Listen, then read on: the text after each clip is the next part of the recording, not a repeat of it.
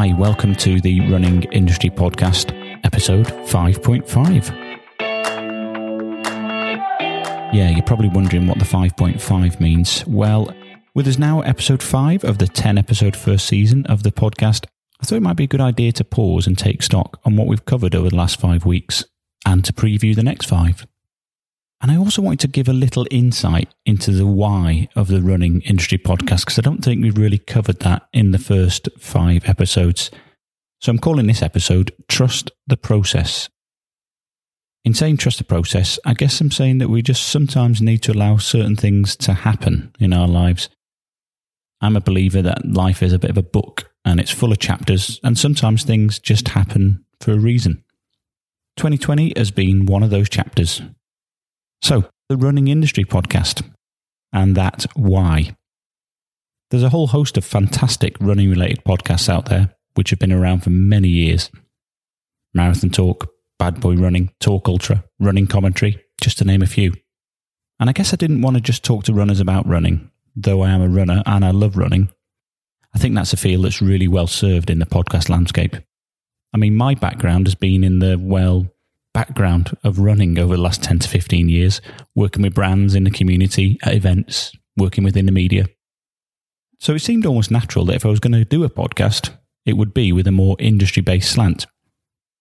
If I'm honest, I've been thinking about a podcast for well over a year, but lockdown kind of crystallized things for me, and I started to plan the running industry podcast in earnest. And though it sounds odd, choosing the guests wasn't the hardest thing on the first episode. I know quite a few people in the industry with some great stories. And I'm not sure how it was for those other podcasts I've mentioned, but for me, the first hurdle that I needed to get over was the imposter syndrome. Questions such as who would want to listen to a podcast by me? Things like that just raised the head and infiltrated my mind, I suppose. So, from concept to release of the first episode, it was probably about four months in total. Now, some people will tell you the best way to get your podcast out there is just to go for it. Get a cheap mic, record away, and get it out there, warts and all. And I'll be honest, this is a really good way of starting a podcast. For me, though, it's always going to be about the content. It was going to have to have a storyline and have a hook. Depending on where you get your podcast news, there are about 1.5 million podcasts out there, with over 800,000 of these what you would call active. So, still producing, still broadcasting, or podcasting. And these figures have almost doubled from this time last year, with a huge amount of that growth coming between March and July in 2020 when lockdown occurred. And yep, you guessed it, listening figures have also skyrocketed in 2020. With Forbes reporting that almost a third of the American population, 32%, listen to a podcast at least once a month.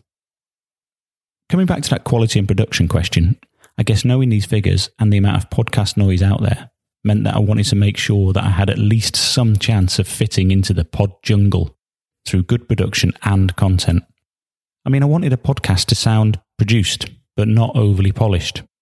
I wanted to be able to get it out there and put myself into the listener's shoes and think, this sounds good, first and foremost.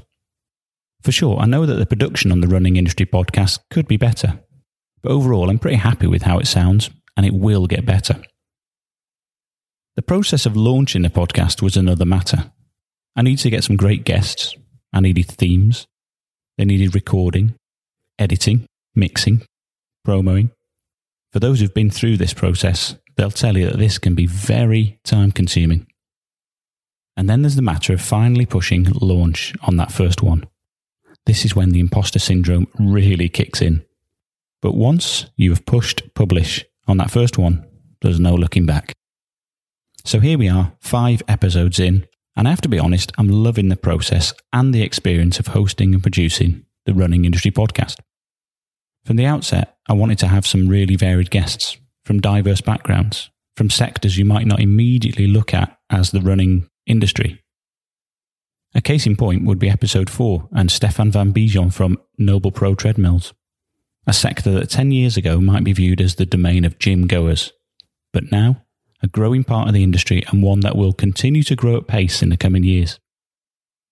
I also wanted to make sure that those guests that I do talk to have a story. Whether that's how they've got to where they are, the product, the brand, or venture they own or represent, or simply what they're trying to achieve in the industry. Sure, we'll have some well known brands and organisations on the show, and we will, I'm sure, interview people who have appeared on other shows. But I'm fine with that. A great story is a great story. In season one, we've spoken to Simon Freeman from Like the Wind magazine, Katie Turner from Spike PR and Communications, Matt Green from Summit Fever Media, Mags Dempsey, coach and owner of Play in the Wild, Rich Phillip from Stance Socks, Stefan Van Bijon, the owner of Noble Pro Treadmills, Shane Ohly from Ourea Events, Rachel Murphy, coach and owner of She Runs Outdoors, Mike Ambrose from the global Salomon footwear team, and Gareth Nettleton, the VP of Marketing at Strava.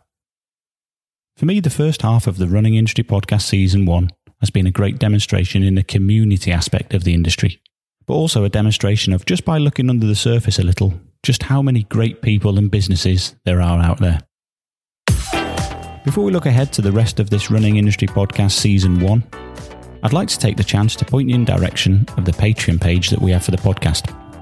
Like many podcasts out there, we're unfunded. So if you want to help us along the way, we'd be really grateful of any support via Patreon. The links are in the show notes and on the website at runningindustrypodcast.com. Reviews and ratings also help the podcast in gaining exposure. So it'd be amazing if you could just give us a little rating or a review and of course, make sure that you subscribe to the show wherever you get your podcasts. We're on Apple, Spotify, Google, and Stitcher. So, looking ahead to the rest of the first season on the Running Industry podcast. My plan was initially to have 10 episodes, the logic being that by then I'd have an idea of the viability of the concept. With the feedback, stats, and ideas for future guests that we've gained in that time, it's become clear that we have a good number of people listening to the podcast and we're really grateful to all our listeners. Over the coming weeks, we've got some great guests coming up, starting next week with David Hellard. David is a co presenter of the Bad Boy Running podcast, host of the Ultra Stage at the National Running Show, and a very handy ultra runner too. But we're going to be talking to David about his brilliant brand, Caffeine Bullet. In the course of the next five shows, we'll also be speaking to none other than Martin Yelling. Yep, former GB athlete, comrades finisher, Ironman, husband of Olympic marathoner Liz, media personality, host of the mega podcast Marathon Talk, and one of the faces of the London Marathon. Martin's a former teacher with a background in education and behaviour change, and it'll be this that leads us to talk about the charity that he's helped found, Stormbreak, a charity set up to help improve children's mental health through movement, including running. We'll also be talking to Kate McKenzie, the founder of the fab new trail running startup brand, Harrier. The concept for Harrier was born from Kate's own desire to have great quality kit that would last a long time and didn't cost a fortune. Harrier's direct to consumer business model means that this is possible, and as Kate says, it's about bringing simplicity and fun back to trail running. With a few more exciting guests still to be confirmed, including some from the most innovative brands in the industry, I can guarantee that the next five episodes of season one are shaping up to be just as good as the first five episodes. So I hope you've enjoyed this little interlude into season one of the Running Industry podcast. And thank you for letting me unearth just a little of what's behind the Running Industry podcast concept and where we hope to take it over the coming months and who knows, years. Keep listening, keep spreading the word, and we'll keep making the podcast. And remember, trust the process. I'm Matt Ward, and the Running Industry Podcast is an Amplify production. Thanks for listening, and until the next time, goodbye.